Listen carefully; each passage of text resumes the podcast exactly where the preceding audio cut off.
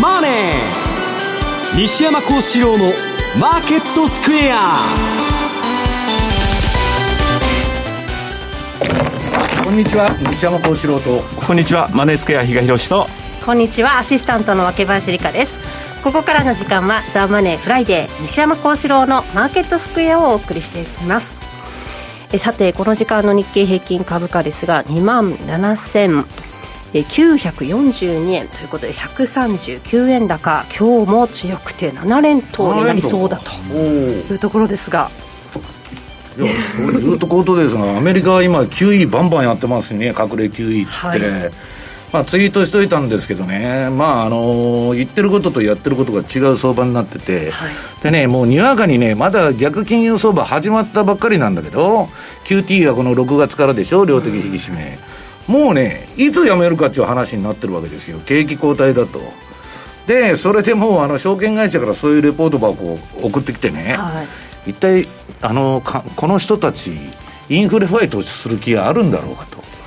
いうね。不思議な相場になってきまして、ただね、えー、この半島っていうのは大きな下げ相場、弱気相場の中での、まあ、中間半島みたいなもんだと私は思ってるんですよね。で、大体にして7、9月の相場第第3四半期。うん、7月強いんだけど、8月、9月はね、日嘉さん、あんまり良くないんじゃないかと私は思ってるんですけどね。うんで、まあ、どっちにしたって、秋か中間選挙頃までは、まあ、今年の相場が大底をつけることはないんじゃないだろうかというふうに考えてるんですけど。はいそして為替の方ですが、今週は ECB 理事会などもありましたが、えー、ドル円でいうと現在は137円の9192と。金利を引き上げたら円安が止まるとは到底考えられないという黒田さんの発言なんかもありましたが比嘉さん今週はどう見てましたか、まあ、どちらかというと今週イベントないよねとあえてあのアメリカ関係ですね、えー、だからそれでいうと確かに昨日の ECB で一部には BOJ もちょっと金融政策フォワードガイダンスの変更っていうのが、もしかしたらくらいな感じでちょっと注目してましたけど、まあ、相変わらずだったな、スタンスはと。いうところ。で、まあ、後々後でちょっと話をしようかと思ってたんですけど、まあ昨日の ECB の後の動きを見てても、比較的なんだろうな、これまでってやっぱりもう、円ってだから金利上げないって唯一言ってる国なので、はい、対円でのこの動き、が大きくなる傾向があったのが、昨日とか見てるとそうでもなかったんですよね、うん、でどちらかというと、まあ、タイドルの方に今、シフトしてきてるのかなと。いうような感じで、昨日の ECB の、あの声明の発表の後あとトラギさんの後の動きを見てても、なんかそんな気がしてならなかったなっていう気がしましたね。ユーロドルでいうと現在1.018489あたりでの推移パリティ割れしてるところから見ると、ちょっとすぐ戻ったなと、アメリカ大使館から言われてるんですよ、金融緩和やめるなと、岸田さんもね、この前怒られて、ころっと変わったでしょ、急に株式市場あの、もっとやるみたいなね。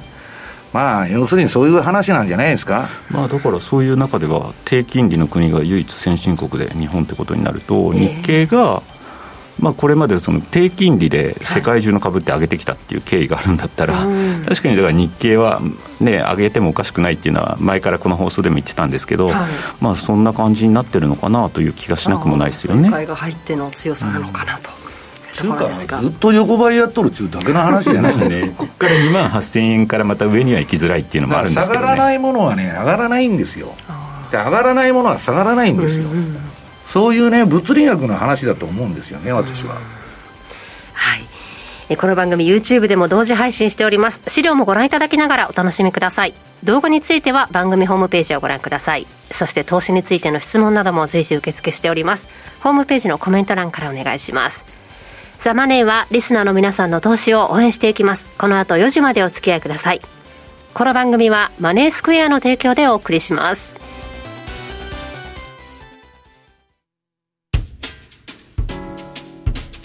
お聞きの放送はラジオ日経です。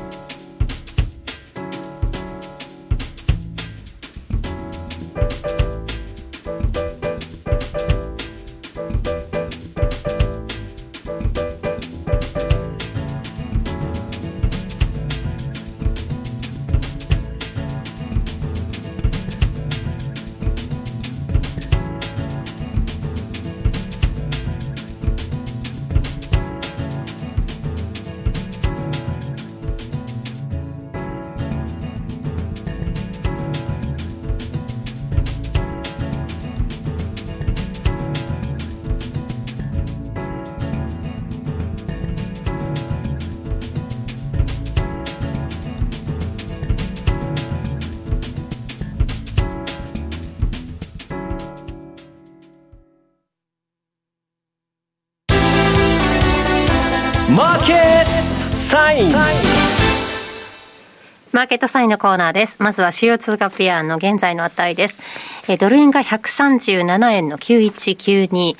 えそしてユーロ円が140円の4751ユーロドルが1.01の8689での推移となっていますでは今週の為替の振り返りとポイントお願いしますはいまあ今でもドル円もまた137円の90銭台って結構買い戻し強いですねはい、という感じしますけれども、まああのー、先ほども冒頭のところでちょっとお話しした通り、まあ、相変わらずの BOJ と、まあ、ちょっとサプライズだった ECB というところがあったかなというふうには思いますけど、まあ、黒田さん、金利を引き上げるつもりは全くない、金利を少し上げたら円安が止まるとは到底考えられない、まあそうでしょうなと。いうようなところもありつつ、まあ、米の買い手がね、もう日本しかいないんですよ、世界中どこもいないから、で、イールドカーブフラットでしょ、うん、国内でも買わないんで、日本に買わさないと、アメリカとしてはしょうがないんですよ、もう。なるほどね。で、まあ、ラガルドさんに関しては、ちょっとね、気になる一言があったんだよな、下半期見通し立たないみたいなことも言ってて。正直って言ってしまえばそれまでだけど、え、何も先が読めないっていうところで、どういう策打ってくるのかなっていうのがありながらも、であとは、まあ、こうインフレの圧力はユーロ安に起因する面もあると、一方でだから、ユーロ安がインフレを圧力高めてるというような発言があって、若干ちょっと為替に対する、まああの言及もあったかなと。まあ、黒田さんは相変わらずね、日銀は物価の安定を、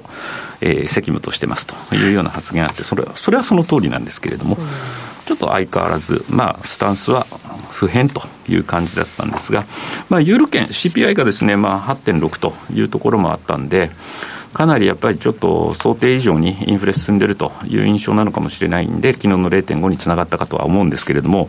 一方で、CPI って地高指数って言われてるんですよね、それを使ってアメリカ、だからアメリカなんかは、いや、もうピークはつけたんだと、インフレのピークはつけて、ここから下がってくるみたいな材料に使ってる。一方で多分これ ECB はここまで上げてきてるんで、まださらに上げていく可能性があると。いうようなところを気にしての0.5の利上げ。だから CPI のね、上昇っていうのは、中央銀行の政策ミスなんですよ、うん、アメリカもユーロもね。それ何にも言ってないじゃん、自分らで。だら反省してないんだから、地況地方であろうが何しようが、これから上がってきたらね、さあ上げていくんだと思うんですだからまた間違えましたなんですか、私たちの読みがっていうようなところ間違えたって別にクビになるわけじゃねえし、どうでもいいじゃないですか。だって去年だって間違えてますよ。見通しを間違えたっていう、間違えたって、誤ったってね、インフレ一時的だっつって、一時的でないって言ったって、それでクビになるわけじゃないんだから、まあ、あのマネージャーならね、お前、成績悪いからクビだと、あの人らってと、そもそも何で選ばれたかもわからない人たちなの。うん、そういう意味では、来週、PC の発表があるので、アメリカの本当インフレっていうのはピークをつけて、ここからじゃあ下がっていくのかっていうのは、一つ注目しておく必要はあるのかなというふうには思うところと、あとは先ほども冒頭でお話した通り、ユーロドルとユーロ円のこれ60分足を持ってきたんですけど、えー、左がユーロドルなんですが、で、右がユーロ円。で、確かにだからユーロ円も0.5予想外にちょっと利上げ幅が大きかったんで、円も反応はしてるんですけど、なんかね、私、ずっとこの時間見てたんですけど、同じように上げてるように見えたんだけど、反応的に、感能度的に円よりもアメリカドルに対してか、なんかここのとこ反応してるようなですね。そんな印象を受けたので、ね、動くのはある程度想定ついたんだけど、ちゃぶついて終わりだなと、うん、要するに方向感がね、乱高下してね、なんでかっつったら、ヨーロッパ、めちゃくちゃ景気悪いもん。とてもだから、そのユーロをね、買おうという気に今ならない。で、特にね、ヨーロッパのアメリカって言ったらドイツなんですよ。ヨーロッパ経済引っ張ってる。それはむちゃくちゃだもん。この間もなんか、IFO かなんかの先行指数も相当落ち込んでてっていうのは出たし、ね、街の中歩いてたら分かるんだって夜ね怖くて歩けないって言ってたよ今。あもうそこら中スプレーの落書きばっかりでね、えーまあ、道歩いてたら、ボーンと殴られるみたいな、うん、もの取られるみたいな、そういう治安の悪さになって経済が悪化してるから、そういうことが起きるそうです、いつでも昔はね、ドイツって不景気になると、うん、トルコ移民が多くて、あいつらのせいで俺らの職がなくなってって、すぐ襲われたのよ。もう道歩いてるとトルコ人とかがね。はい。まあ、だからそういう雰囲気になってるってことです。まあ、あとあれですよね、ユーロって今、あのイタリアの方も、ドラギさん辞任に結局なっちゃったし、ええ、あドラギ？うん、そうだよね、はい、ドラギさんですよね。政治家はクビになるってことだよそこはだからもうちょっとまた政局の不安というようなところにもつながってくるし、異常気象も来てもう40度超えのところ、ね、ヨーロッパすごいよね。自然発火らしいですからねあの山火事っていうのはね。だからそういう意味ではなかなかちょっと。でノルドストリームの問題だって、一旦ちょっとまたあの供給されるようになったって言ってるけれどもじゃあそのえーと、検査前の水準をいきなり、まあ、あの供給されてるかっていうと、減らじゃないですか、ね、そうでもないよねっていうところがあるので、でこれから駆け引きに作って、冬に行くたびにね、そうですよね。プーチン揺さぶってくると、まあ、そうですね、今はまだね、夏だからという言い方かもしれないんですけど、当然、天然ガスの需要っていうのは、ここから冬になっていけば、よりね、現実味を帯びてくるんでしょうから、まあ、そこでまた一悶着あるのかなと思いつつ。で一方でじゃあアメリカというとまあ材料ない中にあって引き続き2年債と10年債逆イールドがまあ継続中ですねというところで、まあ、ちょっとねその差も横ばいにはなりつつあるんですけどまあなんか資料もですね西山さんとダブっててあ考えること一緒だったなと思ったらダイナミックイールドカーブを見てても、まあ、逆イールドというのは見えるんですけど、はい、まあ、これここじゃなくて今度これ準イールドになっていった時の傾きがどうなるかっていうようなところにまた、景気悪いから利下げせざるを得ないとなると、手前が金利下がってくるっていうことで、それで強引にイールドカーブが立つんですよ、だからむしろフラットから正常化する過程がドドドとか動くわけ、うん、なので、まあ、このこのあたりもちょっとここから見ていく必要があるんだろうなというところ。で。じゃあまあ株はどうだったんだろうというところを見てると、なんかまあナスダックもここのとこポンポンポンと上げてて、6月の先からは切り返してきてて、ここから本当にまた上、ずっと上がっていくのかどうなのか、まあ、今週いろいろ決算内容、各企業出てたみたいですけど、はい、まあ、いいところもあれば悪いところもあるよねというようなところで、まあ、はっきりしない。っていう状況の中にあって、まあ、ここからじゃあもう一段、えー、上を試すかどうかっていうのは引き続き見ていかなきゃいけないだろうし、まあ、その目先、まあ、あの注意しなきゃいけないのって、来週の28日に一応あの FOMC の発表もあるんですけど、その晩にはですね、第2四半期のアメリカ GDP 速報値も発表が予定されてて、はい、アトランタ連銀マイナス1.6%のマイナス成長予想と。いうようなところなので、まあ、ここでじゃあ景気がやっぱりおかしいねと。リセッション避けて通れない、それがソフトなもので済むのか、あるいはやっぱりある程度のハードランディングになってしまうのかと。いうところの思惑っていうのはそのあたりからまた出てきやすいのかな。そうすると、まあ、8月っていうと9月、先ほど西山さん言ってたんですけれども、ちょっと株にとっては鬼門の月というようなところになってくるので、ちょっとまあ、えー、っと、来週の FOMC での利上げの幅、プラス、その GDP 速報値の結果ですね、ちょっとこのあたりは注意深く見守っていく必要があるのかなというふうには思ってますというところですね。先週ね宮田さんがエリオット波動的に、まあ、グロースなんかはアメリカの、ね、グロースなんかはちょっと底打ちが見えてきたかなというようなグラフなんかも表、ね、示してくださってたんですけれども結構強かったんですが、まあ、時間外でちょっと今日ナスダック先物なんか下げてたんですがそれでも日本上げているというところでねなんか環境は、ね、だからまあそこら辺やっぱりその 金利のない国なんで、うんうん、そういう意味ではまあ特にまた円安もそういうところはサポートしちゃってるのかなという気がしなくもないですけどね、最近もう日米の株価指数の相関っていうのはないですよね。で、為替に関して言うと、10年債との連動っていうのもなくなってるはずです。どちらかというと、2年債とはまだそその相関っていうのは保ててるねというところではあるんですけど、それでもちょっとそのあたりも、あのちょっと影、一時に比べれば影薄い印象はあるので、そう考えると、本当だからもう、それぞれ個々の材料でちょっと動いてしまっているというところので、相場の分かりにくさっていうところも出てきてるのかもしれないですね。分かりにくいというお話、まあ、前半の方にもユーロのお話ありましたが、西山さんの方からは、ECB が0.5%の利上げ、だが遅すぎた、欧州の経済は低迷、政治は混乱、治安は悪化というお話ですね。これはね、欧州はもう万歳なんですよ。ねもう、あのー、政治見てたら分かるけどね、はいフフランスもルペン出てきて、うんぬんだとかね、もう完全に分断のあれになってる、イタリアもむちゃくちゃだし、えー、言うに及ばず、スペイン、ポルトガル、ギリシャなんちゅうのはもうむちゃくちゃなわけですよ。だから、まあ、その、比嘉さんが言ったね、ソフトランディングシナリオかハードランディングじゃなしに、私はね、ハードランディングは避けられないと。で、ハードランディングにならないと、利下げとか QE の停止ないから、どっちにしたってそこ来ちゃうと。私が考えてるのはもっと気持ち悪い話でね、これはもうちょっと先の話になると思うんだけど、えー、まあ世界恐慌的なね、景気の悪さが来るんじゃないかと思ってるんですよ。で、それは今日の一番最後のコーナーでやるんで、とりあえずまあ目先はユーロだと。で、こんなもんね、えー、資料の2ページ。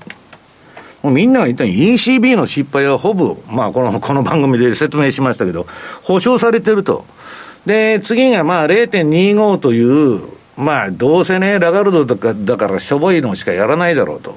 で、大体インフレ率が8%も超えててね、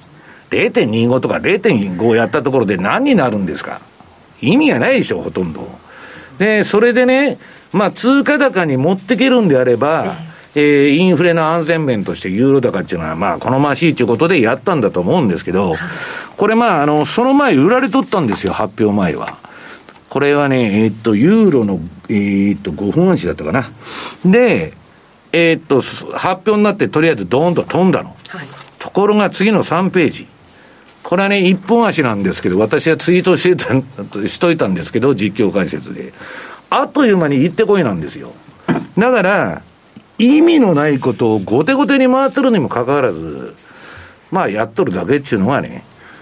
で、結局欧州の場合は、えー、っと、あの、ウクライナとロシアの問題が片付かないとね、結局まあ NATO だっていうことで欧州は、アメリカの言いなりになっとるわけですよ。あの、メルケルの時代はちょっと違ったんだけど、プーチンとパイプがあったから、と、アメリカの口車に乗って NATO だなんだかんだっつってエネルギーもね、えー、ロシアから止めますとかやっとんのはいいんだけど、ドイツにおいては製造業がそれ立ち行かなくなっちゃってる。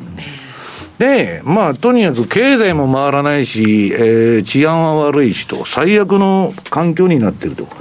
で、もうね、えっと、自分の足元が暗くなってきてる国、ギリシャとかスペイン。これはね、EU の言うことなんか聞きませんと。わしらはガス勝手に輸入するぞという話なんですよ。で、ここでもね、規制したってね、いくらでも抜け穴があって、例えば、この前ね、バイデンがよぼよぼして、あの、サウジの王子に会いに行きよったんですよ。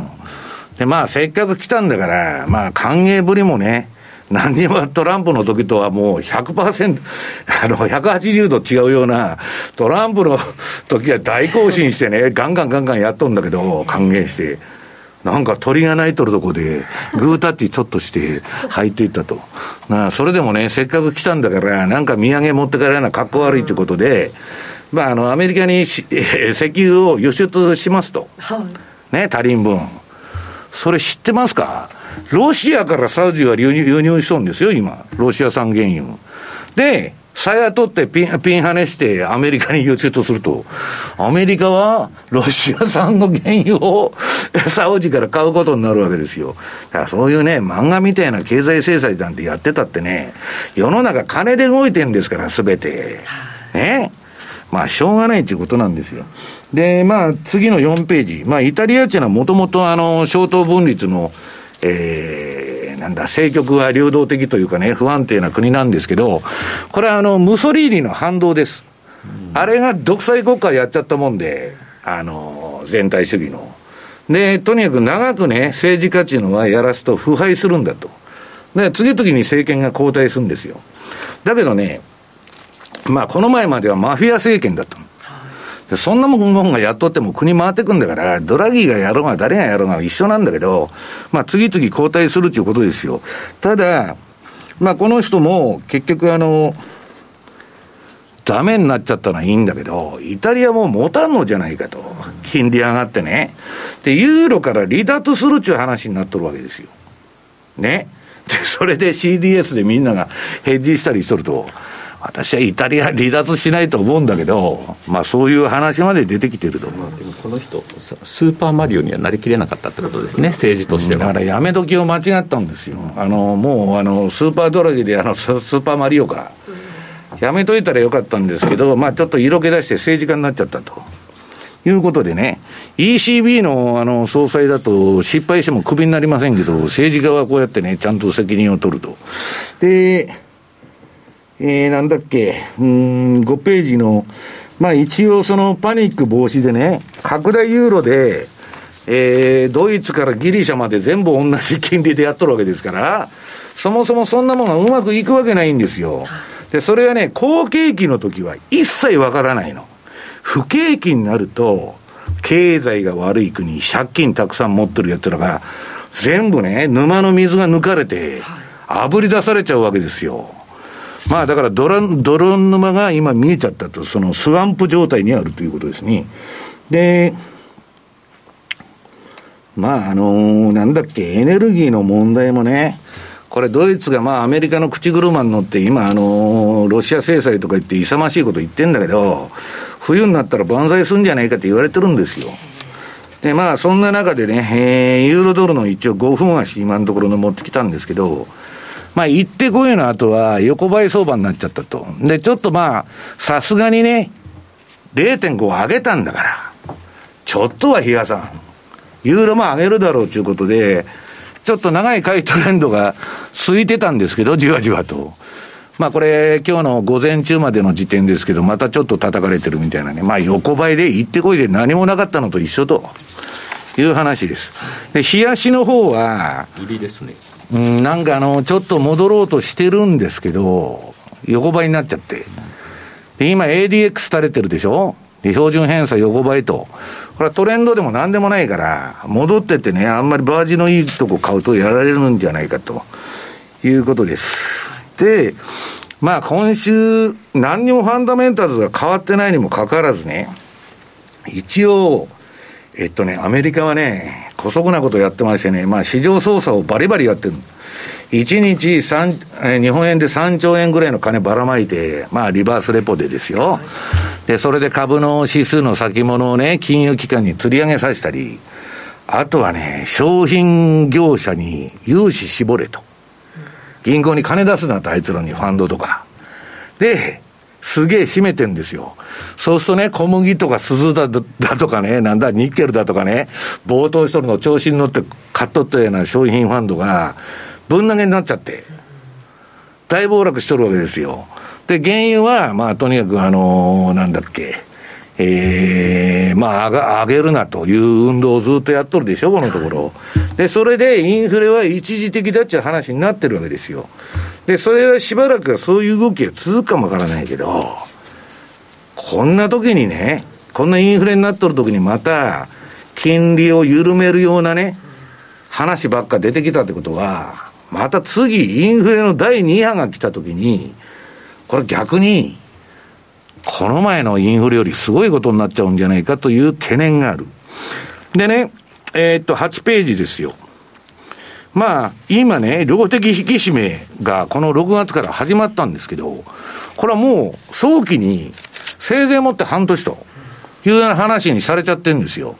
で、アメリカのね、銀行はね、えー、っと、金利の予測アメリカの、これを大幅に下方修正して、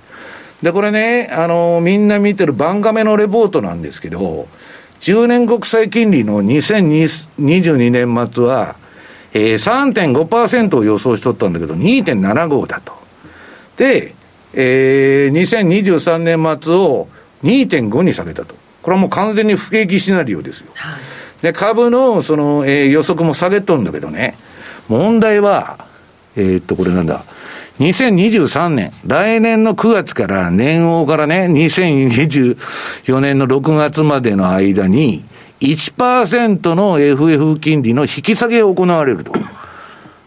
これ、比嘉さん、インフレ退治なんかする気なんか何もないってことですよ。ね。で、その見通しが出てるのは、まあ9、9ページ。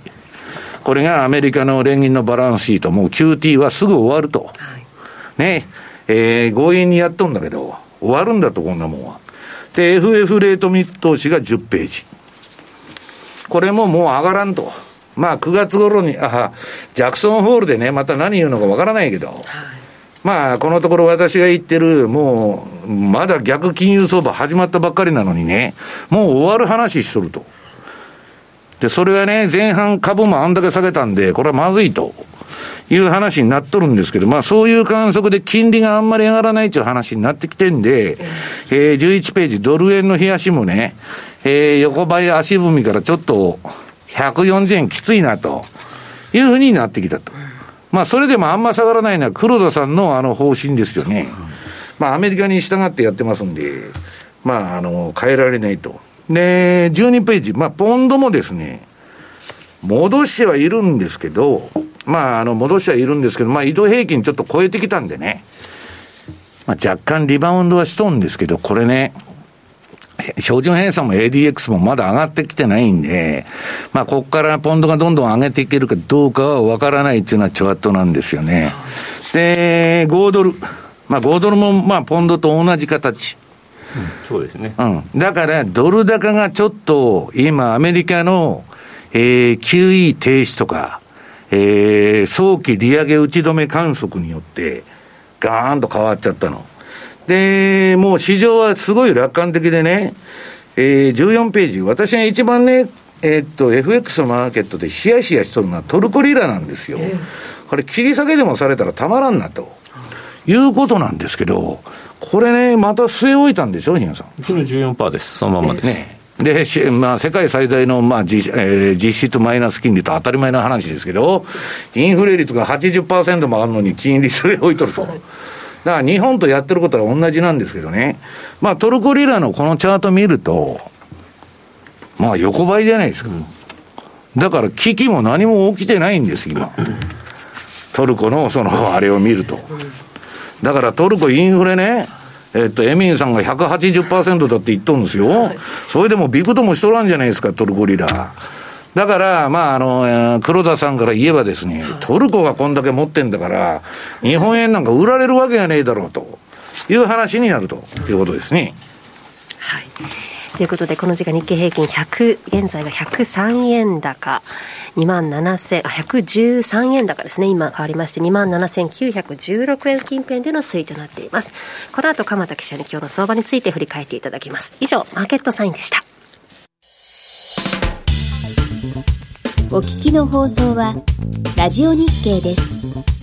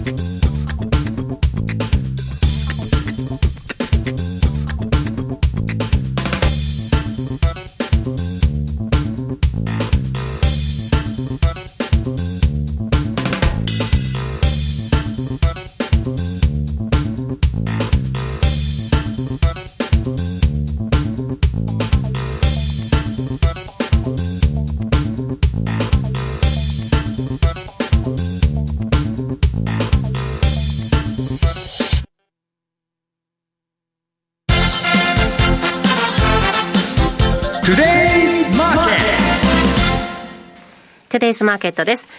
えー、今日一日の株式市場の動きについて、ここからはラジオ日経、鎌田新一記者と一緒にお伝えしていきます。鎌田さん、よろしくお願いします。はい。よろしくお願いします。はい。今日もこの分だと、プラスで引けそうですかね、そうですね。今日続伸と、7日続伸ということになりますけれども。今日上がると7日続伸ですね。はい。で、えー、ナスダック総合指数、こちらも6日続伸という形で、えー、先週から、えー、ナスダックも日本も株価が戻った、上がってきてる。はい、これが現実ですね。ナスダック総合指数は6日間で7.2%ぐらいの累計の上昇率。ナスダックは3日続伸ですか、ね、ナスダックは6日続伸、ね、6, 日続伸6日続伸、6日続けての続伸ですよね。で、大体7%ぐらいの、あの、累計で上昇率。それで、日経平均については、この、今日、ここのまま引けましたね。はい今3時になりましたので大引けの値をお伝えしておきます。大引けの値は111円66銭高い2万7914円66銭というところでえー、一番高いところでは2万7952円と2万8000円まであと40円ぐらいまで迫ったんですが、はい、まあ、その後伸び悩んで111円高で終えたと。7日続伸、まあ、7日負けなし。先週から負けなし。相場の柱になってるんですか今、今はですね、うん、あのグロース株です。グロース株。グロース株です。えあのちょちょっとごめんなさい、先ほど訂正しなきゃいけませんね、はい、あの僕あの、6日続進ってナスダック言いましたけど、はい、ごめんなさいね、3日です、3日,、はい、3日続進です、ごめんなさい、あの3日続進で、えー、ちょっと訂正させてください。で、上がってるのはやっぱりナスダック。ここが、あの、すごく強いですよね。はい、で、日本でも、あの、半導体製造装置メーカーですとかの、はい、えー、グロース株ですよね。うん、まあ、要は、えー、大きく上がった株が、あ大きく今度は下がって、うん、半値になった株が3割ぐらい上がってるというような、うん、そういう動き、あのすごくリズムよく言うとですね、テスラと ASML っていう半導体製造装置メーカー、世界最大手、これが半値になって3割高なんですよ。うん、半値になって3割高っていうのは、100円だったものが50円になって、そこから65円になった。っていう、そういう形。うん、で、えー、半導体メーカーのほかで TSMC、はい、こちらは半値になって2割高。100円が50円になって60円。まあでも75%の増益でも2割しか上がらんのですよ。あのあれですか、テスラの話ですか、えー、TSMC。TSMC ですか、うん、TSMC はそのすごくいい決算ですよね。だけど、うんうん、もともとこれ、なんで株価が半分になっちゃうんだろうっていう僕はね、地政学だと思ってる。あのたくさん投資をやるっていうような部分なんかが効いてんじゃないのかなというふうに、何兆円も。その設備投資で。そうそうそう、それで、あの今、まあ、熊本で工場を作っても、半分は補助金で対応できるっていうふうな、うん、あの捉え方アメリカももう、どうも法案が今までね、揉めてて、通らなかったのが、半導体の補助金出すってことになってるんでね。はい、それで、これですね、今だと、その、日本とかあ中国ですとかアメリカですとかであのいろんな拠点で半導体作りっていうのをやってそれが国益にかなうという観点であ各国が捉えておりますよね。これが続けばそのまま高い水準になるんですけど何かしら雪解けのような時期がやってくると全体が3極で全部作っていると、うん、作った半導体が多くなりすぎるですとかね、うん、そういうような考え方っていうのはできるかと思います。なるほど、えー、まあ、ちょっと過剰に、だから調子に乗りすぎてやりすぎてると。それが調子に乗ってるかどうかっていうのは、これはやっぱり、あの正しいことをやってると、今の段階だと、あの、うん、と経営者はもちろん捉えてるわけですけど、株価はなかなか半導体関連株は上がらないということですよね、これね。うんで、えー、株価がこれ戻ったのは、今の、あのー、西山さんの指摘の通り、大きく下げた株が戻ってる、というような動きで、そこの、まあ、ベースになってるのは、やっぱり、えー、金融引き締めの状況が、とりあえずピークをつけたのではないか、まあ、インフレはピークだと、そうそうそういう不景気でね、これから利下げに行くんだと。はい、はい、まさにその需要が落ちるので、えー、これから先は、あの、むしろ金融政策が転換して、来年の、えー、早めの時期に、えー、利下げ、利下げまではいかなくとしても、もう、利上げが一服するというような、ですよね、そこを織り込んでるっていう部分があるかと思います。はい、で今日一つデータを紹介しますとね、あの、先週から今週にかけて、ニューヨーク連銀やフィラデルフィア連銀が製造業の直近の7月の景況アンケート調査、これを行ったんですけど、はい、その中でこの数字を申し上げたいんですが、デリバリータイムズという項目があるんですよ。デリバリータイムズ、配達時間。で、これが、あフィラデルフィア連銀の調査結果だと、今回7月に配達時間が長くなってるよと答えたあ会社の比率は19%でした。で、一方で配達時間が短くなってるよと答えた会社の比率は29%でした。短くなってる。物が早く届くようになってる。これが3割になって、で、物がまだ届かない、なかなか届かない。これは2割弱になっているという、うん、結局これですね、サプライチェーンがかなり改善してきた。ええ。あの、今まで物が届かない、届かないっていうのが、早く届くようになった。うん、その背景は何か。需要が減ってきた。あ、そうなんです需要が減ってきて、それで、えー、物がそんなに必要なくなってきたので、キャンセルだとかも出てきてるんですよ。それで、物が必要なくなってきてるんで、早く届くようになってきた。という形なんで、サプライチェーンが改善に向かうと、これから価格が低下するというような読みが働いて、今のところ、うん、物価のどうやら物価が、これが落ち着くというような方向につながって、それが金利の結構な大幅低下につながってるという、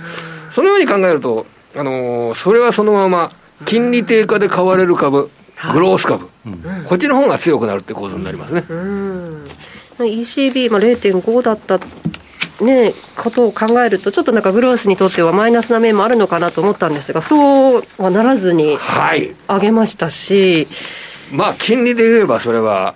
もうもっと大きなイベントが来週にはありますからね、まあ、ね。FOMC で。ただ、ここもここまでのなんかちょっと経済低迷してしまうんじゃないかという悲観的な見方からは、はいなんかちょっと変わったのかなという今週でしたよね。まさにその、決算発表において、もっと悪くなる見通しといったものをやっぱり警戒してたんでしょうね。えー、それがアメリカの場合、今の段階だと、これは決算内容ってそんなにあのすごくいいっていうわけではもちろんないんですけれども、はい、株を売る材料にならなかった。はい、ね、ネットフリックスがあの高値から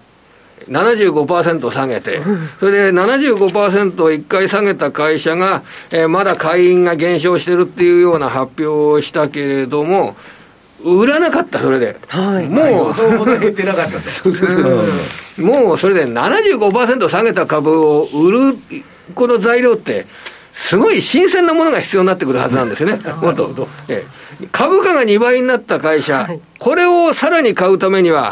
新しいものが欲しいですよね。だから株価が7割下がると、うん、なかなか簡単に売り材料が出てこないっていうような部分があって、そうすると、今まで、えー、テスラにしろ、テスラも半年になりましたよね。はい、あの、ネットフリックスにしろ、えー、決算発表を行って、あの、いい決算じゃなかったけれども、売られなかったんで、売られなければ買い戻すという、そんな動きが見られたんだと思います。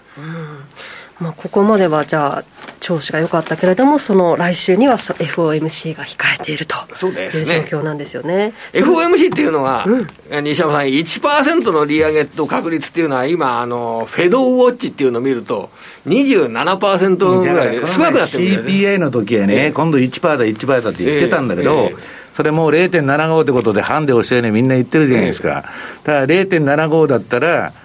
まあよく見えるわけですよ、えー、1%から見たら、えー、よく考えたら、そのコンマ0.25ってなんかでかい意味あんのかって 何もないんだけど、ね、市場中のアホがやってますんで、ここでもね、ちょっと僕はね、思ってるんですけど、1%だと本当に売りなのかなと。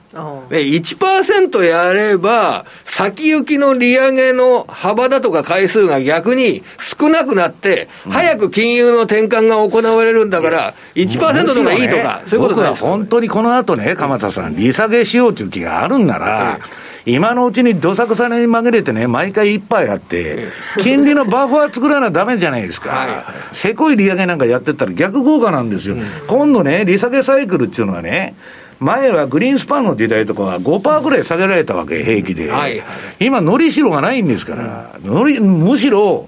のりしろね、作ってインフレなんだから、誰も文句言いませんよ、1%上げた今の段階だと上限が1.75ですよね、それで FF レートの。だけど、終点がね、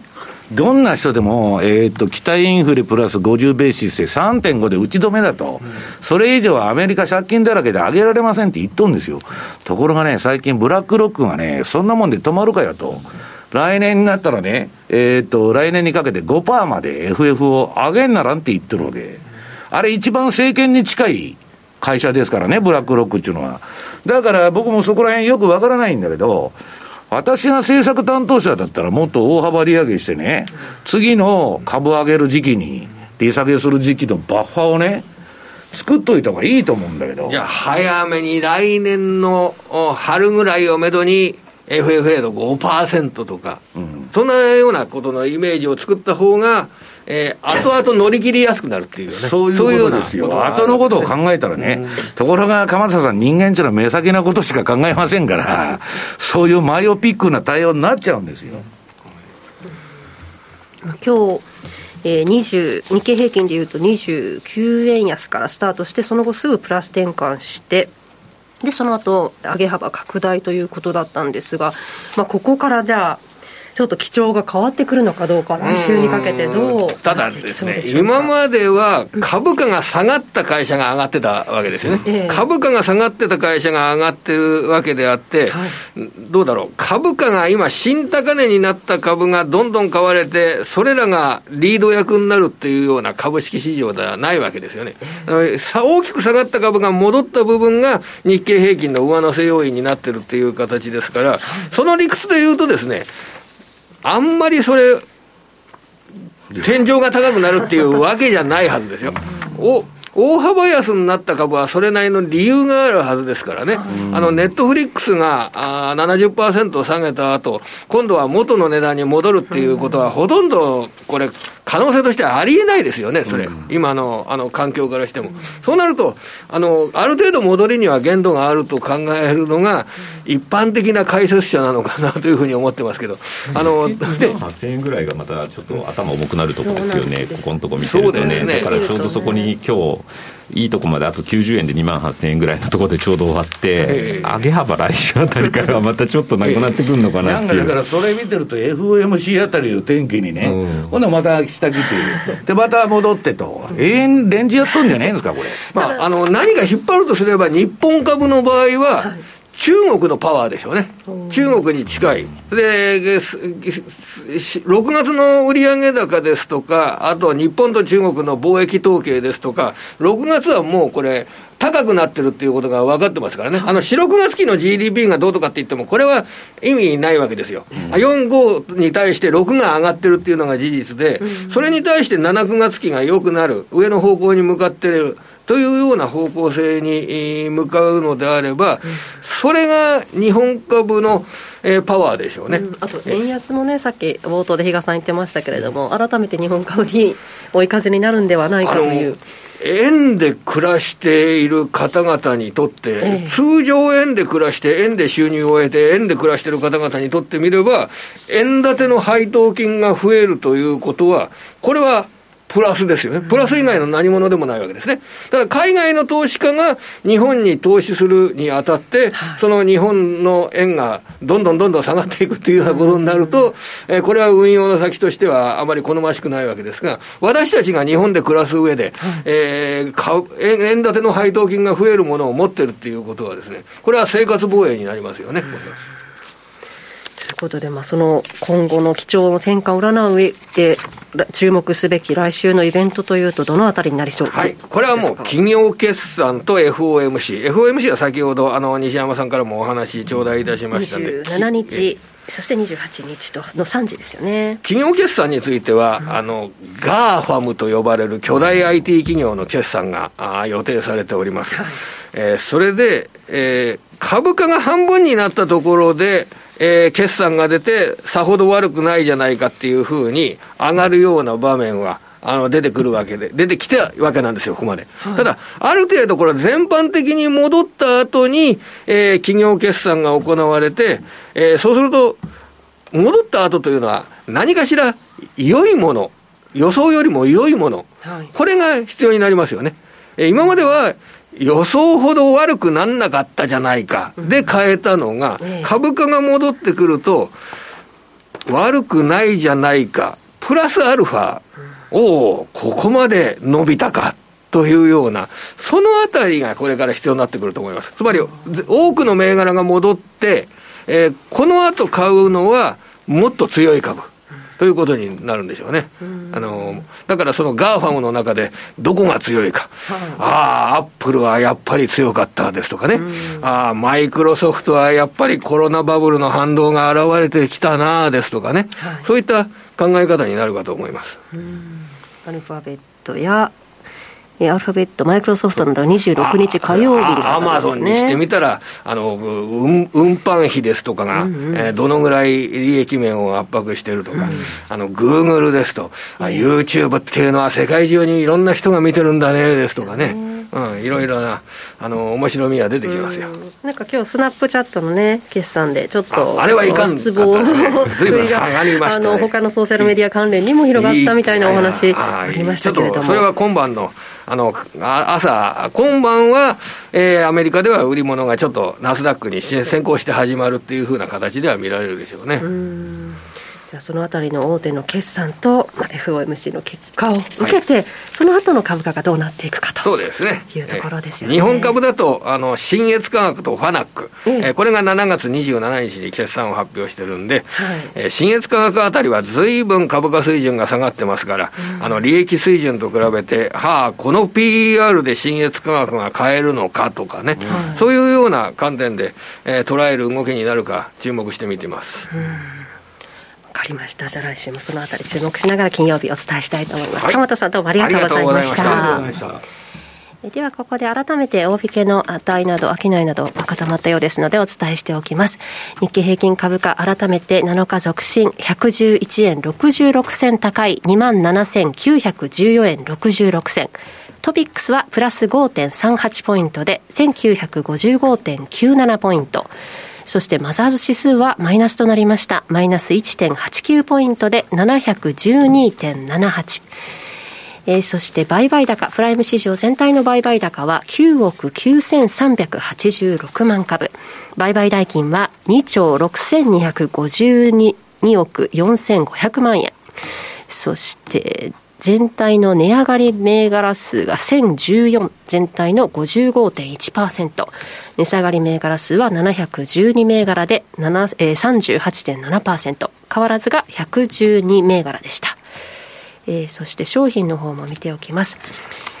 えー、直近の国内の金先物は1グラムあたり7577円、プラス89円、1.18%の上昇となりました。直近の東京原油先物は1キロリットルあたり7万4920円で、こちらはマイナス1050円、1.38%の下落となっています。では、ここからは西山さんからも今週のアメリカ市場についての振り返りお願いします。まあ、先ほども言ってますように、まあ、簡単な話でね、今なんで戻っとんのかと。いうことなんですけど、状況はね、ほとんど何も変わってないんですよ。ファンダメンタルズで、日嘉さん、なんか変わったのかと。市場が勝手に、もうアメリカね、利上げ打ち止めだとか、QT 打ち止めだっつって、やってるわけですよ。はい、で、まあ、あの、16ページ、まあ、最初に、まあ、比嘉さんも持ってきた、これ、あの、アメリカのイールドカーブ、3か月から30年までの金利がね、ほぼ横ばいみたいになってると。はいこれはね、まあ、かつてのその炭鉱のカナリアじゃないけど、まあ、暴落の、えー、兆候を表しとるということで、あんまり良くないパターンになってんだけど、えー、一体、全体誰もビビってないと。ね、誰も売ってないと。それどころかおしめ買いだと。はい、で、それはなんでかっつったらね、17ページ。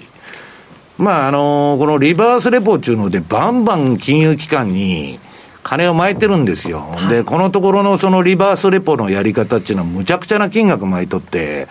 日本円でもう3兆円、3兆円以上の金をね、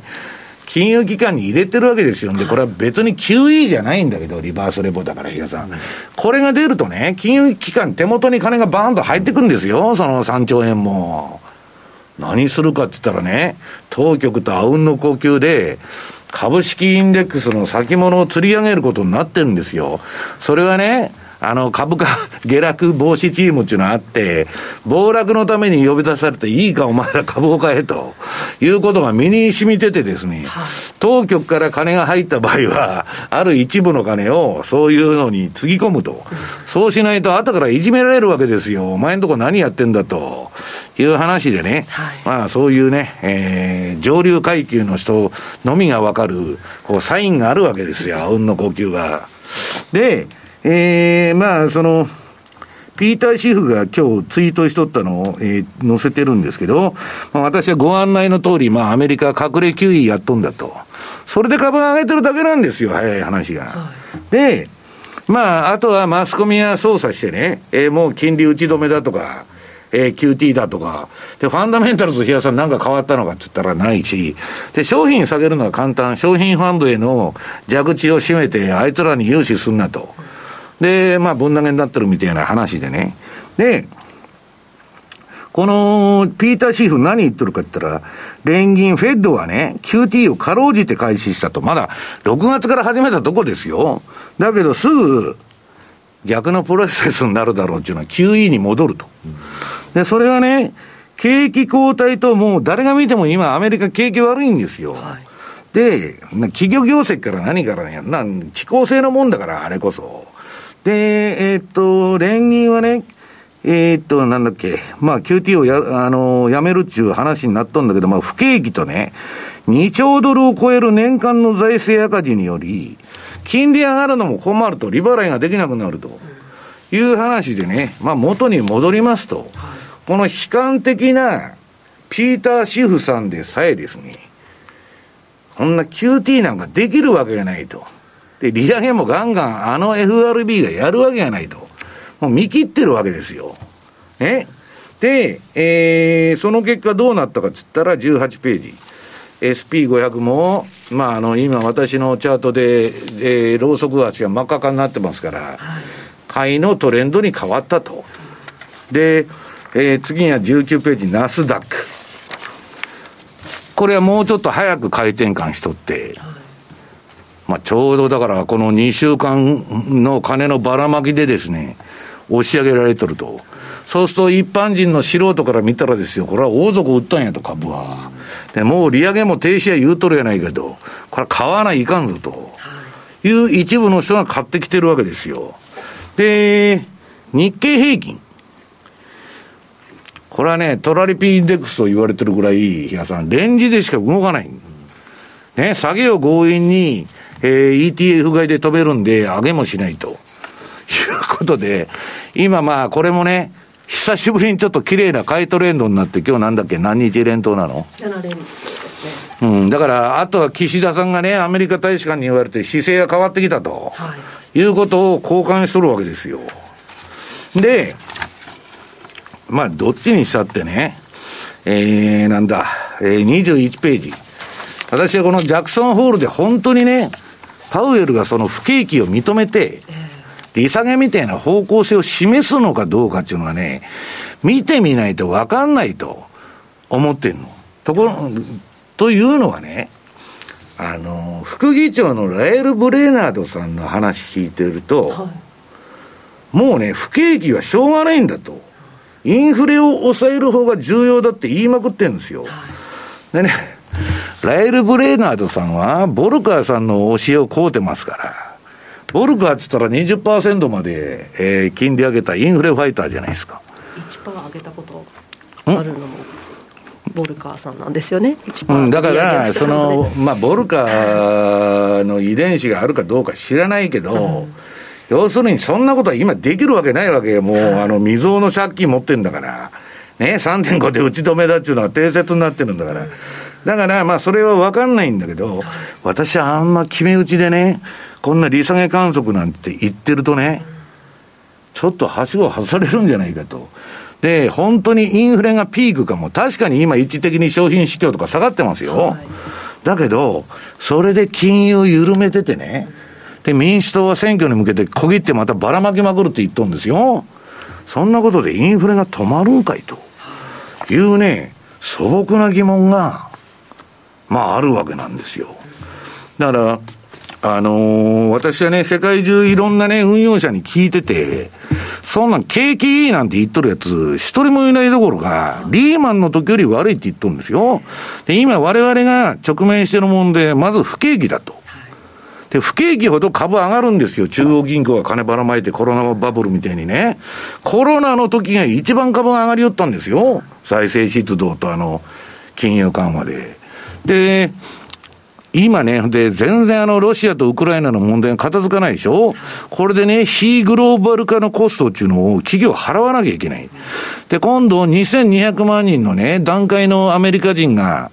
退職するんですよ。優秀な人たちなの、比嘉さん。で、その後、その人たち退職しちゃって企業に残ったのはね、ズームしか使えないようなね、生産性の低い人しか残ってないって言われてるね、コンサルにしてもね、3冊ぐらい本読まされていいかお前らと、客とこ行ってそれ連呼してこいと。パワーポを作るのが上手い人だけなんですよ。経営もしたことないのにね、大企業行って、や、あの、あなたの会社はこういう経営すべくだと。じゃあお前がやったらいいじゃねえかと。普通は言うと思うんですけど、そいつらが、あの、入ってくるとね、倫理が通りやすくなるの。だから企業は呼んでるんですよ。オーソライズされたと。で、まあ、それはともかくね、うん、あと、脱炭素っていうのは、まあ、高くつくと、もう、足並みが乱れてるでしょ、欧州も。で、ぼ、あの、私が一番気にしてるのは、40年間続いたね、史上最大のバブル、債券バブルが崩壊するんじゃないかと。もう長期トレンドを今上向い、上抜いちゃってんで、チャート上では。で、あとはどこもね、アマゾンから何から労働組合ばっかできて、もっと金あげ、あの、給料上げろと。くれくれくれと。くれコスト上がりそうですもんね。そう。だからそんな企業業績がね、そんなもんで上がるのかと、輸送コストなんかもう下がりようがないって言われてるんですよ。で、まあそういうもろもろのことがあって、私はね、ハードランニングなんかするのは当たり前だろうと。どうやってこれでソフトに持っていくのというね、素朴な疑問なんだけど、ただ相場はね、今の相場は実体景気と何にも関係ないでしょ。中銀が金ばらまくかどうかだけなんですから、今株が上がってるのと同じ。だから、あんまり真剣にファンダメンタルズのことで、駅谷さん、考えても意味がないのかなと。ただ、長期的にはファンダメンタルズに収束するんですよ、相場っていうのは。だから今短期的にね、まあ私は弱気相場の中の綾戻しで、大体ね、33%ですよ、予約相場の下落率の平均って。今、ニューヨークダウとか、SP なんて2割ぐらい下げとるだけじゃないですか。まだ全然そこにも到達してないのにね、こんないろいろ大変なことが起こっとんのに、2割で終わりかいと。それはね、終わるかもわからないけど、次の下げが余計にきついということだけだと思うんですけどね。以上、トゥデイズマーケットでした。お聞きの放送は、ラジオ日経です。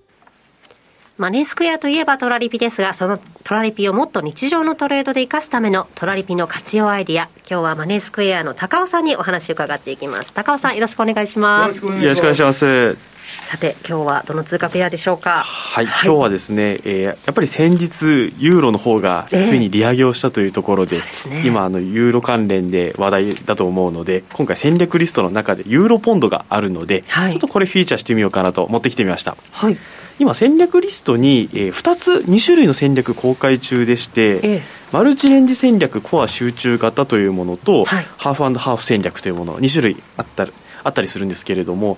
一回過去あのここのラジオの方にマルチレンジ戦略ですね。あの売りだけの戦略ということであの前西山さんの方にラガルド売りだみたいな戦略の方を持ってきたと思うんですけれども、うん、それが今非常に高回転で動いていて、うん、ちょっと白の1枚目出していただいてよろしいでしょうか。ちょっとパフォーマンスですね。6月の1か月間どのぐらい回りましたかといったところで、はい、実際にマルチレンジ戦略の方が3万6000円分ぐらい利食いをしてくれていてはい、なので100万円の戦略で1か月でこれだけ回ればだいぶ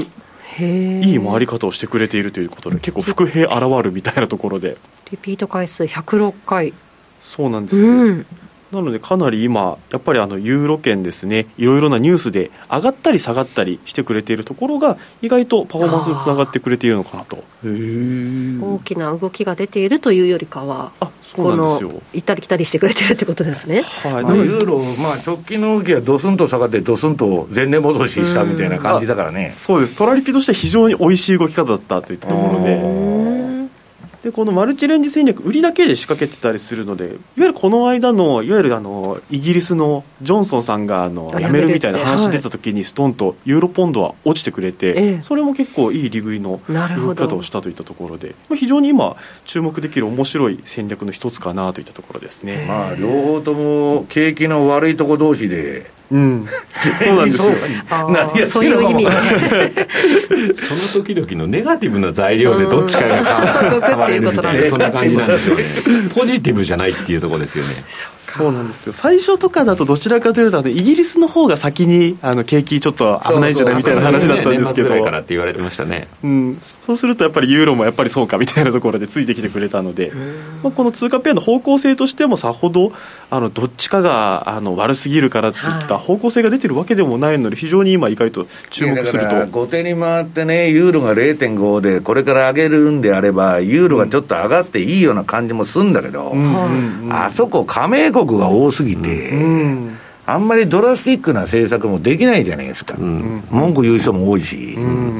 でイギリスはまあ一国でしょ、やろうと思ったら、まああれなんでさ、なんかその辺がまあ、あのユーロもね、じゃあどんどんどんどん金利上げていくのかって言ったら、なんか。そういう感じでも ないんですよ、ね、先々見通し分かんないって言ってるんだから。分かんないから何もしねえとそう。だからあとはデータを見て。分かんないんなら分かる人に交代するやつじゃないですか。だからデータを見てもうそこを判断していくっていうのは昨日のラガルドさんの発言でもありましたから、それがマルチレンジ戦略。コア集中型のプランだったんですね、はいでハーフハーフ戦略に関しては、まあ、結構幅広く、えー、レンジをカバーしているので、はい、まあ、少ないように見えるんですけどこれも、えー、1万円超えの利食いができているのでもともとユーロポンドをリリースした後ですねあの2021年5月からなんですけれどもお客様から全然動かないどうにかしてくれという声がいっぱい上がってたんですけれども。別に動かないのはでもいいんじゃないですかそうなんです。トラリピ的にはあまりにも動かなさすぎた。あまりにもポンドが絡んでる割にはこんなもんかいみたいな。ああなるほどね。はい。だから含み損もあまり抱えずに利食いもせずに 何もないじゃないかっていう日々が結構あの去年1年間続くことが多かったので最近ようやく米韓みたいに7割も下がってるよりよっぽどマシじゃねえですかそうなんです。あの安定感はあるんですけどね。はい。なので結構今逆に注目すると面白いかなということでちょっとこれ持ってきてきました。なるほどはい、でちょっとあのチャートを見ていきながらレンジのちょっと幅みたいなところだけ見ていきたいんですけれども、はい、やっぱりマルチレンジ戦略ある程度集中させているのでちょっと資料2枚目のチャートお願いします。ある程度もう今のレンジを美味しいところギリギリ囲っているようなところの戦略だったりするのでパフォーマンスがちょうど今出てくれているといったところです。コア集中型。コア集中。はい。はいなので、これ非常に今、ちょうどそのレンジの真ん中ぐらいにレートもいてくれるので、今から始めるといった方でも非常にちょうど始めやすい場所に来ているかなというところですね。はい、でもう一つのハーフハーフ戦略ですね。資料3ページ目のチャートになるんですけれども、はい、もうこっちはあの売りと買いで挟んでも幅広く守備しているので、まあ、これもちょうど同じく真ん中の辺りにいるので、まあ、レンジが外れにくい位置に今いるのかなと。はい、でこちらの方が、えー、実際にはその今ホームページで公開中のトラリピ世界戦略の方で採用されているのが実はこちらのハーフハーフ戦略になっていて、うん。おそらくあの多くのお客様が今こっちの方を注目されていると思うんですけれども、はい、せっかくの機会なので先ほどのマルチレンジ戦略コア集中型とハーフハーフ戦略をちょっと一緒に使ってみるとかそういった使い方もちょっと面白いかなと思ってはい、今回も多分あれかもしれないです。あの個人投資家の皆さんってやっぱスワップは受け取るものだというのが 前提にあるはずなので、はい、そう考えるともうやっぱり支払いにすごい抵抗があるという方であるんだったら。ええ。さっきのあのマルチレンジ戦略、コア集中型、ユーロポンドの売りの方だって言ってて、当然、売りから入ると今、スワップ受け取りというところなので、まあ、あのそういうふうにお考え、スワップに対してのそういうことを考えられる方だったら、うん、そっちを選択するっていうのも一つの考え方としてはありかなという言い方になろうかと思いますね。うん、うん。そうですね。いろいろ選び方によってどっちもあの美味しいところがあったりするので、はい、タイプに合わせて選んでいただくのも一ついいかなと思いますね、うん、はい。これせっかくなのでそう次のページですね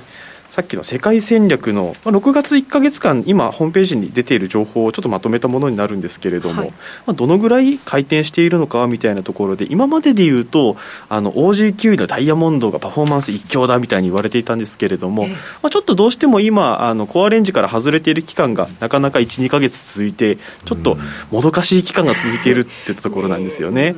でそれをユーロポンドのハーフハーフだったりとかドルカナダのハーフハーフ見ていくと、はい、結構この2つが検討してくれていて。えーはい、でこれを3つ組み合わせて運用しているとやっぱり、えー、ダイヤモンドが少しコアレンジ外れている期間とかでも今でいうとドルカナダが結構頑張ってくれているよとか、いわゆる補い合いの利食いの補い合いみたいなところもしてくれるので非常にこの3つの組み合わせというものが今、面白いんじゃなかろうかといったところで。はいバリピ世界戦略で安定的に見守りながら、さっきのコア集中型のね、えー、ユーロポンドのマルチレンジ戦略取り組んでみるのも面白いんじゃないかということですよね。そうですね。はい。はい、今悩ましいの OG9 位なんですよ。本当に。その OG9 位のパフォーマンスはいかがでしたか？はい。ちょっと次の資料のページお願いします。毎度おなじみの。はい。はい。前回もいつもお話をしているんですけど何回利食いしたかというとお話で、えまあ、大体5回前後ですねっていった形で6回ですと、はい、今回は6回、はい、プラス6回でした。寂しいねえ。それねそれいつもおっしゃるんですけどもっと派手なね回数いてるいやだからなんでってここのところやっぱオーストラリアドルが強いよね。その理由はっていうのを考えれば考えるほど出てこないんですよ。この OG9 位で見た時って、はい、でそれぞれやっぱインフレ物価の,、あの指標っていうのは高いよねだから利上げでしょ、うん、で実際に考えたらニュージーの方がまだ政策金利は高いわけですよ、はい、それなのにオージーの方が強いのと。うんだからもう、なんかないのかなと思って、いろいろちょっと今日も見てきてたんですけど、まあ、だけど、結局、資源国通貨が強い流れっていうのはね、どっか定流として続いてるんじゃないんですか？うん、たとは言いながら、ここのところ原油は下がってきてるし、石炭とか。だけど、ルーブルがね、まだルーブル高でロシアも困ってるっていうくらい、あれはね、えー、ガスとか石油をそのルーブルと紐付けて、新しい通貨体制作ると。うんかたやね、MMT であの紙くずを吸っとると、西側は。で、ルーブルが強くなっちゃった。やっぱりだから、オーストラリアはその一応資源国だからさ。そうですね。まあ中国がだから鉄鉱石だとかね、だめなように、その今中国の景気がだめだから、だけど、それがロックダウンが明け開けたらねかいあの、ちょっと前までは回復するみたいな見通しだったのよ、うんうん、で中国もわけわからんようになっとるでしょ、今、不動産関連の問題とかもまた、にわかに湧いてきてますよね。だからもうなんか考えれば考えるほどね、日野さん、夜も寝られないと、相場は相場に聞けと。今、動きたくないって言っとるわけですそうですね、うんうん、だからまあ、あとはもう何何か理由をつけるんだとしたら、結局、OG9 位のレートって、5ドルドル割るニュージーランドドルドルで出てくるわけですよ、はい、でどっちも似たようなチャートの形状なんですね、週足を皆さん見ていただければ分かるんですけど、どっちも下げてるんです、タイドルに。はいあの対しては、はい、ただ、その下げの幅がオーストラリアに比べてニュージーランドドルの方が大きいと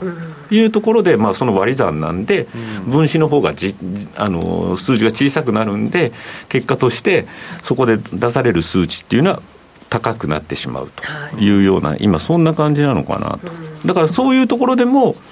冒頭なんかでも話した、アメリカドル買いのところっていうのが見て取れるって言ってしまえばそれまでなんですよね、今のやっぱ。で西山さんに言わせると今そこでドルに買いが入っていくっていうことはこれから何か起こる前兆とかっていうふうにも捉えられるんじゃないのという、まあ、そんなところにもつながるのかなというふうに思うんですが。ね、ちょっと動きが出てくる何か材料があればいいんですけれども。そうですね、はい、はい、次回 OG9 位の次回にまた期待していただければと思います、楽しみに待ちたいと思います。戦略の見直しは考えてないもんね。そうですね、はい、もうこの戦略自体も想定の範囲内で動いていることは間違いないので、はいそうですね。外れてるわけでもないんですもんね。そうです。もうレンジの完全に範囲内ですので、はい、まだ、ね、はい。見守りましょう。はい。以上高尾さんでした。どうもありがとうございました。ありがとうございました。ありがとうございました。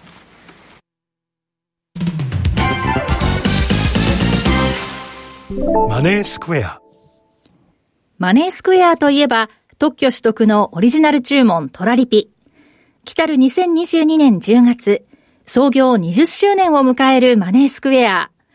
これまで資産運用としての FX を掲げ、様々なマーケット情報の提供や新しいサービスの提供を行ってきました。そんなマネースクエアが満を持して打ち出すのはトラリピ世界戦略。マネースクエアでは2020年の OG9 位、2021年のユーロポンドに続き、2022年5月、トラリピ運用の新たな選択肢として、米ドルカナダドル、通称ドルカナダを導入しました。いずれもトラリピと相性が良いとされる通貨ペアです。これらのトラリピ向きとされる3通貨ペアを組み合わせ、リスクの緩和と収益チャンスの増加を狙う運用戦略がトラリピ世界戦略。特設ページでは各通貨ペアで100万円ずつ、合計300万円で5年間運用した場合のパフォーマンスを公開しています。ぜひご覧ください。マネースクエアではこれからもザンマネー西山幸四郎のマーケットスクエアを通して投資家の皆様を応援いたします。毎日が財産になる株式会社マネースクエア金融商品取引業関東財務局長金賞番号第2797号当社の取扱い商品は、投資元本以上の損失が生じる恐れがあります。契約締結前交付書面をよくご理解された上でお取引ください。お聞きの放送は、ラジオ日経です。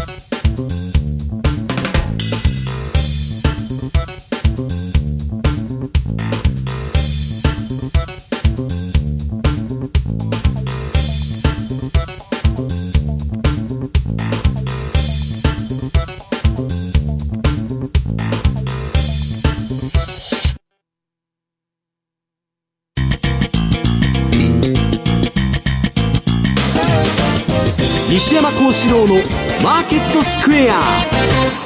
このコーナーではマーケットの見方について西山さんにいろいろな角度で教えていただきます。今日のテーマ、我々は革命と戦争のフェーズに入っているが、予想以上にテンポが速く、事態は想定より悪化していると。はい。まあ、あの、株式市場はね、儲から何でもいいっつうんで、まあ、あんまりそんなね、歴史観とか大局観なんて誰も考えてないんだけど、はい、まあ、目先のことだけですよ。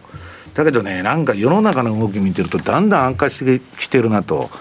えー、まあ安倍さんがね、撃たれたり、なんだっけ、あのジョンソン辞めたり、今度、ドラギ首でしょ？はいでもフランスのね、マクロンとかあのカナダのあれもね、なんかもうどうなるかわからないようなあれで、すっごい政治が不安定化してるんですよ。えー、世界のリーダーなんか誰もいない、あのバイデンがリーダーになれるわけね。ねそうした中ね、どうももう、まあ、年齢的な限界っていうのは見えてるじゃないですか。えートランプはピンピンしてますけど、まだ、バイデンの場合は。80ですもんね。そうそう。で、再出馬するって言っとんだけど、いや、どう考えても無理でしょ。うで、えー、っと、23ページ。これね、ヒラリーがまたもう電池取ったの出るっつって言っとるんですよ。で、この人はね、まあ、軍産複合体というか、アメリカの民主党を代表する戦争屋の親玉ですから、これが、まあ、トランプにこの前負けたために、はいトランプはアメリカの大統領で唯一戦争しなかったの。彼は、好戦的なことばっかり言っとるんだけど、どこの国に行っても歓迎されて、わあ、北朝鮮でもどこでも行くというスタイルだったんだけど、まあ、これが出てきたらね、完全に戦争のフェーズに入る入るだろうと言われてるんです。で、まあ嫌な話だなということですよ。で、一方、その隣の比嘉さんが嫌なツーショットだとか言ったんだけど、習近平とプーチンはね、あのー、今みんなね、ロシアとウクライナの言葉か、もうそれも飽きられて、ね、ワイドショーで視聴率取れなくなったらもうええわと。はい。それだけの話なんですよ、日本のマスコミっていうのは。で、えっと、今まあ、下火になっちゃってるんだけどね。うんと、ちょっとね、中国がブチ切れてきとるんですよ。はい、中国の戦略としては、アメリカどうせ落ち目だから、アメリカくたくたになるまでね、えー、ほっといて、その後動いたらいいという戦略だったと思うんですけど、アメリカの戦争屋が今一気に動いてきたんで、これは台湾をめぐってもね、ことを構えなダメになるかもわからないと。いうことで、中国も動き出すんじゃないかって、すんごいきな臭い状態に入っとる。で、もう、通貨もね、まあ、非米同盟っていうのか、アメリカを返さない、まあ、ブリックスみたいな、まあ、南は入ってないけど、あれはイギリスの傀儡ですから、はい、あの、要するにアメリカをよく思ってない国とか中立の中でもうネットワークを作っとるわけですよ。で、スイフト使わずにね、もう中国の CIPS でやってくださいと。もう何でもそんなのいいわけじゃないですか。こんだけ分断しちゃってんだから。で、ドルも長期的には、今はね、金利あるからドル高だとか言っとるけど、私はとんでもない時代がこの先にドルにとっても来るだろうと。こんだけめちゃくちゃなモラルハザード政策やってね、通貨の価値が落ちないわけがないんですよ。で、それは時間の問題だろうと思ってる。で、今度はね、えー、っと、24ページ。このね、えー、っと、インサイダー取引でね、今今度なんだ、NVIDIA のインサイダー取引で、この人株ばっかやってるんですよ、ナンシー・ペロシ。ね。政治やっとんのか株やっとんのかいや、株の売買の方が忙しいと。それはもう、比嘉さん、ロットが違いますよ、我々と買う金の額が。で、そんなもん知るかっつって記者会見してましたけどね。で、こいつがね、台湾に来るんですよ、今度。もう、ろくなことにならんぞと。で、中国が大激怒しとると。で、アメリカ国内ではね、えー、っと、なんだっけ、まあ、このジョージ・ソロスがまたあの、自発的じゃないデモだとか市民運動を作るのには全部こいつが金出しとると。ね、バイトで来てるんですよ、みんな。香港のデモもね。な何十日も誰が仕事もしないでね、毎日わわわわやっとるわけじゃないじゃないですか。で、それにまあ1億ほど金出したんですが、まあ、あの、あえっと、なんだ、テキサス州の知事を解任しようとするね、えー、動きに金を入れとるわけですよ。まあ、ウクライナと一緒ですよ、やっとることは。だからアメリカ国内でも共和党のトランプみたいなのが二度と出てこないように、あの、もう今、それしか考えてない。景気がどうのこうのなんて政治家なんか何も考えてないですから。で、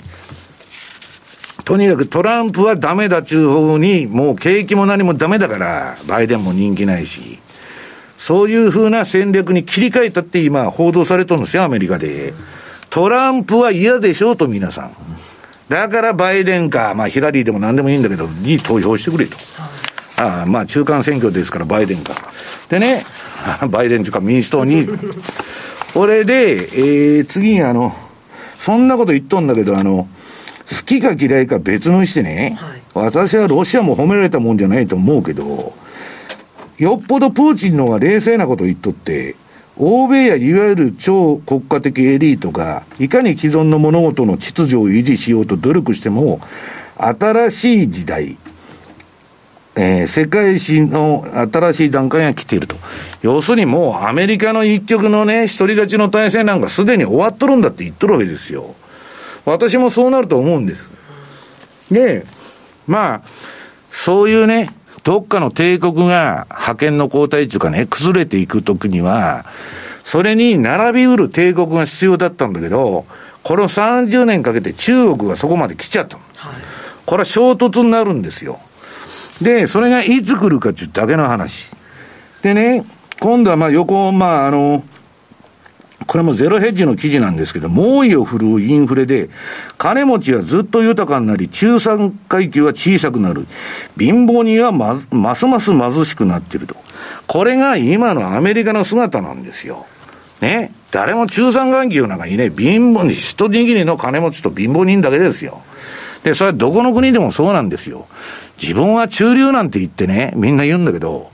中流っていうのはね、定義があって、半年ぐらい仕事せんでも悠々食ってけるやつを言うわけ。アメリカ人なんかね、1円の貯金もないのにね、クレジットカードバンバン買って、消費しとんですよ。コロナでタダで金もらっちゃって、金使う癖がついちゃった。止まらないっちゅうんですから。で、それはスリカなんかみたいになるんですよ、個人的に。でね、えー、まあ、これね、すごいことで、私たちはほとんど中世の段階に戻ってると。中世の段階って若林さん何か分かりますか？奴隷制なんですよ。で、中世はね、借金したやつとか運動は奴隷にされても売られて。で、住宅ローンがね、なんでアメリカ人の住宅ローンが、鍵渡したら銀行にもう家すくに処分してくれと。借金残らんのですよ。日本は家売らされて、ね。で、売却損出たと。それも返してくれと。死ぬまで返してくれと言われる。だから日本の住宅ローン制度っていうのはね、中世の奴隷制が続いてるってずっと言われてるんですよ。そのリコース、ノンリコースの問題で。未だに何にも治らない。ね。金のないやつは首のないやつと同じっていう発想なんですよ。で、まあ、それはともかくね、今度はでっち上げのその ESG 運動ですよ。その、そもそもね、ESD とか、その、なんだっけ、あの、SDGs、持続可能などのこの、これは大企業が国から合法的に金をもらうためのスキームなんですよ。ね、政治家と一緒に作った。これをやってますと、内容はどうでもいいんですよ。申請すりゃ、ね、給付金がもらえると。で、大企業は儲かるわけ。で、この人が広告塔になってそれをやっとんだけど、はいなんだっけ ?ESG のファンドがね、今、静かに石油株買っとると。私はいつでも言うんですよ。キャシーウッドは破壊的イノベーションしか買わないって言って、その通りやって損しとるんだから私は納得するわけですよ。ESG ファンドって言っといてね、石油株買っとるってどういうことですか、比嘉さん。ね、頭いかれとるでしょ？でこういうのがほとんどなんですよ。ファンドっていうのは、投信とか。日本株ファンドっつって、米国部のハイテク株買ってると。おかしいでしょ。で、まあ、あとはね、えー、っと、次の横。アメリカ人の大半は内戦勃発は近いと予感してると。8割近くが暴力を OK と。こんな社会になったらどうなるんだと。で、27ページ。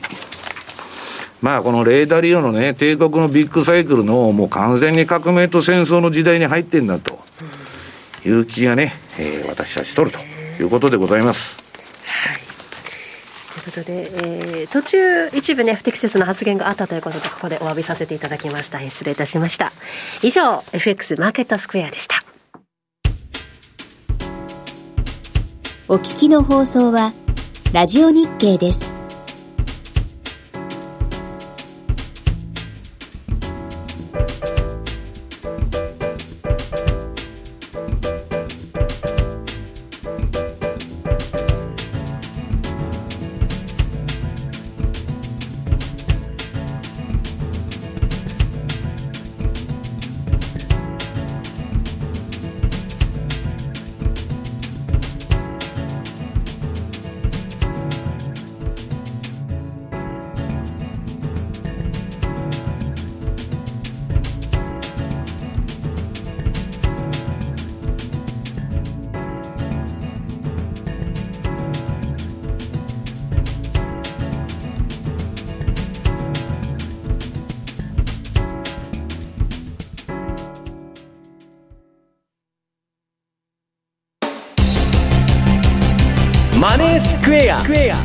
投資戦略。さて来週に向けての投資戦略です。東さんお願いします。はい。まあ先ほど来からねお話出てる通りで来週はもう FOMC どうなるのというのとあと GDP ちょっと第2第あの第2四半期の GDP がどうなるのかなというところはちょっと、えー、その後の株価とかちょっと気にはなってるんですけど、はい、まあまあ、えー、とはいえ私は私のスタンスを維持したいかなというところでまずは WTI の、えー、チャートを見ていただくと、まあ、ここのところちょっとあの原油価格もですね一時に比べれば3桁だったのが今2桁というようなところ、まあ、90今でも7ドル台かな。今日もちょっと戻す場面はあったんですけどちょそうは言っても3桁にちょっと戻らないようなそんな状況になってきてますと、はい、ただねやっぱり資源つうか、さっき西山さんが別のコーナーでお話になってましたけど、やっぱまだ割と高いところにあることは事実で、そうしたところでいうと、今週、だからさっきの5ドルがやっぱ強いねっていうのとは同じで、実はカナダっていうのも、大円で見ててもですね、非常にしっかりとした値動きという言い方、107円台まで今週あったんじゃないか今結構形がいいんだよね、そうなんです、だからね、カナダ円はなんとなくこれはもう分かるなと。いうところではあるんですが、あえてまあそこよりも私はドルカナダを行きたいかなというところですね。はい、でやっぱりちょっとこう、えっ、ー、と、えー、原油価格が下がってくると、当然そこはまあ、えー、カナダドル売りというようなところの場面も見えるんですが、ただ、なんだかんだ言って、またその、えー、私たちが考えているその真ん中という水準、売りと買いのポイントというところで見てる1.3のあたり、ここを超えてもまた戻ってきて、で、一旦またそこで、えー、一時的に、えー、資源価格が高まってくると、当然、カナダドルの方に、えー、勢いが増すというようなところ、まあ、だからドルカナダでいうと、買いのポジションが今度できてきて、はい、でそれがまた、えー、気がつけば1.3近辺に収束してくるよねというような値動きが続いてて、まあ、本当にそういう意味では、えー、トラリピ向きの通貨ペアかなというのは相変わらず感じる部分、ちょっとね、うん、やっぱカナダ円とかになると、ちょっと何かあったときにストンと落ちるっていう怖さはあるかなというところがあるので、はい、まあ、それに関してはもう少し待ってから。まあ、本当に8月に株のそあの相場が例年というか、過去のパターンからすると、8、9月ってちょっと株がおかしい、その時本当にこれまでと同じパターンで、えー、リスクオフの円高というような動きが続いてくるんであれば、そこでのカナダ円っていうのは、それはまあ、あの一つ考えとしては持ってるんですけど、はい、ただ、ちょっとまだそこまで今来てる状況ではないので、それだったらこのドルカナダでしっかり、えー、コツコツ、しかも1日あたりの値動きもそれなりの値幅が出てると。いうところでは、トラリピの部分でいうところの、えー、利益確定の幅っていうのもしっかり取れる通貨ペアというところではですね、やはり引き続きこのドルカナダ、いい通貨ペアじゃないかなというふうに考える次第です。カナダは1%上げましたもんね、うん。はい、上げました、上げました、そういう面でもやはり、あの先んじて動いてますよね、そういう意味では。うん、最初にだってね、カナダが始めたんだからね、G7 で利上げに踏み切った国っていうと、以前もまたカナダっていう、そういうようなこともありましたし、うん、割とだからそういう意味では、あの機動力はあるかなというふうには思う国ですね。うんね、カナダ、現在、カナダドルで。あの結びつきも強いって考えると、やっぱそういう意味では、ロジックで動くという国の一つでもあるんだろうなと、インフレ、抑えるためには利上げっていうような、そんな、で、足りないと思えば。ロジックはないということですそういうことは言いませんけど、私は理解できないなっていうのは、もうずっと、もうこれ以上喋りたくないんです、そこは。ドルカナダ、現在1.28の6974。優秀な方たちの集団が考えることですから、間違いことはないでしょ。なんか目いっぱい嫌に言ってませんいや、とんでもございません。あとユーロが、今日ドイツなどね、ユーロ圏の PMI が4時半、この後4時半に発表されるということで、まあ、経済の先行きをちょっと見たいなという方もいらっしゃると思うんですが、ユーロドル現在1.02の丸4、丸7あたりでの推移。またパリティ割れいくのかもしれないですね、どうでしょうかね、今ちょっとじりじり上げてるんですが、どうなるんでしょうか、うん、このあたりも注目したいと思います。せっかく利上げしてるのねえ。さあ番組そろそろお別れの時間です。今日ここまでのお相手は西山幸四郎とマネースクエア比嘉宏と若林理香でした。さよなら。この番組はマネースクエアの提供でお送りしました